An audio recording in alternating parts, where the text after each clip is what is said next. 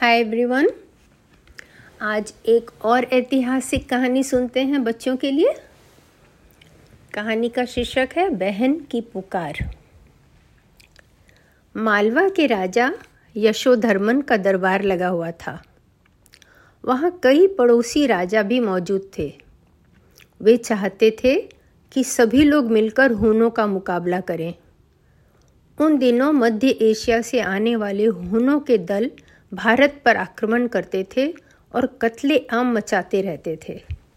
जब उन्होंने देखा कि यहाँ की छोटी छोटी रियासतें आपस में लड़ती रहती हैं, तब उन्होंने संगठित होकर हमला किया और भारत के कई राज्यों पर अपना कब्जा जमा लिया।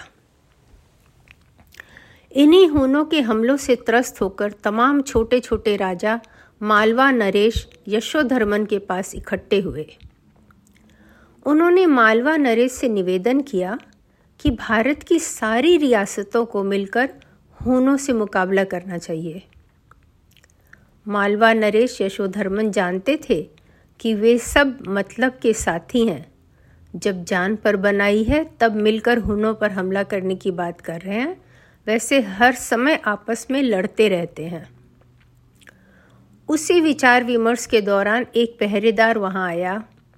वह अभिवादन करके बोला, क्षमा करें महाराज, एक हून सैनिक आपसे मिलने की आज्ञा चाहता है। हून सैनिक? यशोधर्मन चौके। ठीक है, उसे बुलाओ। थोड़ी ही देर बाद हून सैनिक दरबार में हाजिर हुआ। अभिवादन करने के बाद वह हून सैनिक बोला महाराज, मैं आपके लिए आपकी बहन मलिका का संदेश लाया हूँ। वे इस समय हून नरेश के कारागार में बंद हैं और आपकी मदद चाहती हैं। उन्होंने पहचान के लिए आपके पास यह अंगूठी भेजी है। पहले तो यशोधर्मन को कुछ याद न आया कि वह हून किस मलिका की बात कर रहा है। लेकिन जब उन्होंने अंगूठी को देखा, तब उन्हें एक बहुत पुरानी घटना याद आ गई। जब यशोधर्मन राजकुमार थे, तब उन्हें शिकार करने और घूमने का बहुत शौक था। वे अपने साथी सैनिकों के साथ कई कई दिन तक पहाड़ों और जंगलों में घूमा करते थे। अक्सर वह अपने साथियों के साथ लंबी यात्रा पर निकल जाते और हफ्तों बाद लौटते। अपने इस शौक के आगे उन्हें अपने प्राणों की भी परवाह नहीं रहती थी। उनकी इसी आदत से उनके माता पिता बहुत परेशान थे। वे अशोधर्मन को लाख समझाते, पर वह उनकी बात को सुनते ही न थे। एक बार ऐसा ही हुआ कि अशोधर्मन अपने साथियों के साथ शिकार पर निकले।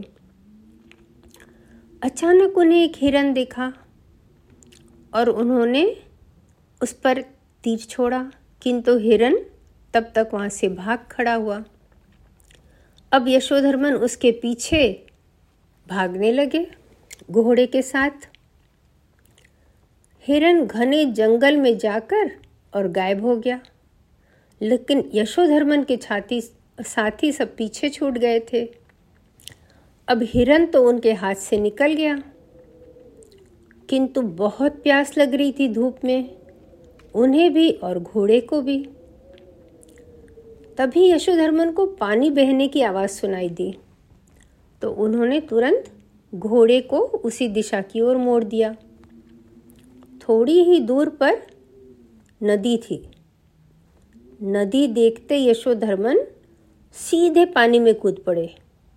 किंतु नदी का बहाव बहुत तेज था। और अच्छे तैराक होने के बावजूद यशोधर्मन स्वयं को संभाल न सके और डूबने से बचने के लिए संघर्ष करने लगे। किंतु यशोधर्मन अपने आप को बचा न पाए। बहते बहते वो एक गाँव के पास पहुँचे। वहाँ एक लड़की पानी भरने गई हुई थी। जब उसने यशोधर्मन को डूबते उतरते देखा तो वह तुरंत पानी में कूद पड़ी वह भी एक बहुत कुशल तैराक थी और वह यशोधर्मन को बाहर निकाल लाई और उसको उल्टा सुलाकर उसका पूरा पानी निकालना शुरू किया उसने। थोड़ी देर बाद यशोधर्मन को होश आया और वे उस लड़की को देखने लगे। वो बहुत ही सुंदर लड़की थी। यशोधर्मन ने उसकी ओर कृतज्ञतापूर्वक देखते हुए कहा आपने मेरी जान बचाकर मुझ पर एहसान किया है। मैं मालवा का राजकुमार हूँ। यदि मैं आपको अपना पूरा राज्य भी दे दूँ तो इस ऋण को मैं चुका नहीं पाऊँगा। वह लड़की बोली, इसमें एहसान की कोई बात नहीं है। यह तो मेरा कर्तव्य था। मैंने किसी पुरस्कार के लालच से ऐसा नहीं किया था। लड़की की बात सुनकर यशोधरवन को बहुत अच्छा लगा। उसने कहा, ऐसा लग रहा है कि आप किसी ऊँचे कुल की अच्छी युवती हैं। आप मुझसे विवाह करेंगी? किंतु वह लड़की बोली, मैं ब्राह्मण हूँ और आप एक क्षत्रिय हैं, इसलिए मैं आपसे विवाह नहीं कर सकती। किंतु मैं आपको अपना भाई अवश्य बना सकती हूँ। यशोधर्मन बोले, तुम्हारी जैसी बहादुर और समझदार लड़की अगर मेरी बहन बने तो मुझे बहुत खुशी होगी। और उन्होंने अपने हाथ की अंगूठी निकालकर मल्लिका को दे दिया और कहा कि अगर कभी तुम्हें ज़रूरत पड़े तो अपने भाई को ज़रूर याद करना। मुझे बहुत गर्व होगा अगर मैं तुम्हारे किसी काम आ सका। मलिका ने अंगूठी हाथ में ले ली और उसके बाद वह चली गई। अब आज उस अंगूठी को सामने देखकर यशोधर के दिमाग में वो मलिका का चेहरा सामने आ गया।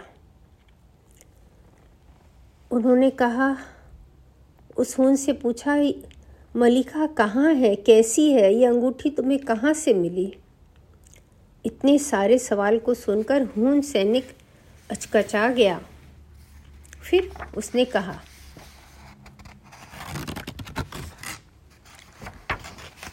मलिका का विवाह हो गया था और मलिका दो बच्चों की माँ भी है और वह अच्छी तरह रह रही थी किंतु एक दिन सरदार मिहिलकुल ने मथुरा पर आक्रमण कर दिया और उनके सैनिकों ने मलिका को उसके पति और बच्चों सहित कैद कर दिया।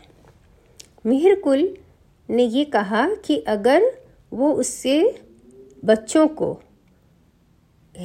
हूनों की सेना में भर्ती कर ले और जो उन जो उनके एक लड़का और एक लड़की थे तो लड़के को हूनों की सेना में भर्ती कर ले और लड़की को किसी हून सैनिक से शादी कर दे तो उन्हें छोड़ दिया जाएगा। लेकिन मलिका के पति इस शर्त को नहीं स्वीकार किए। इसलिए मिहिरकुल ने उन पूरे परिवार को कारागार में बंद कर दिया, जहाँ न उन्हें खाना दिया जा रहा था, न पानी। लेकिन कारागार में मलिका की मुलाकात एक दयालु सैनिक से हुई, जो जिसकी की मलिका ने घायल होने पर सेवा की थी। तो वह मलिका के लिए चोरी चोरी छिपे फल कुछ ला दिया करता था और भगवान से वो प्रार्थना करती रहती थी। तब अचानक एक दिन मल्लिका को यशोधर्मन की याद आई और उसने वो हून सैनिक से पूछा, क्या वह उसके लिए इतना काम कर देगा? तो वो हून सैनिक जो है, वो तैयार हो गया और इस तरह वो वहाँ पर यशोधर्मन के पास वो अंगूठी लेकर आया है। उन्होंने यशोधर्मन जो है, उनका खून खोल उठा मल्लिका की हालत जानकर और उन्होंने बहुत सारा धन देकर उस सैनिक को विदा कर दिया। और तुरंत ही अपने सभी साथी राजाओं के साथ ये एक योजना बनाई और हुनों का मुकाबला करने निकल पड़े। उन्हें पता था कि सभी राजाओं की मिली हुई ताकत के सामने हुन टिक नहीं पाएँगे।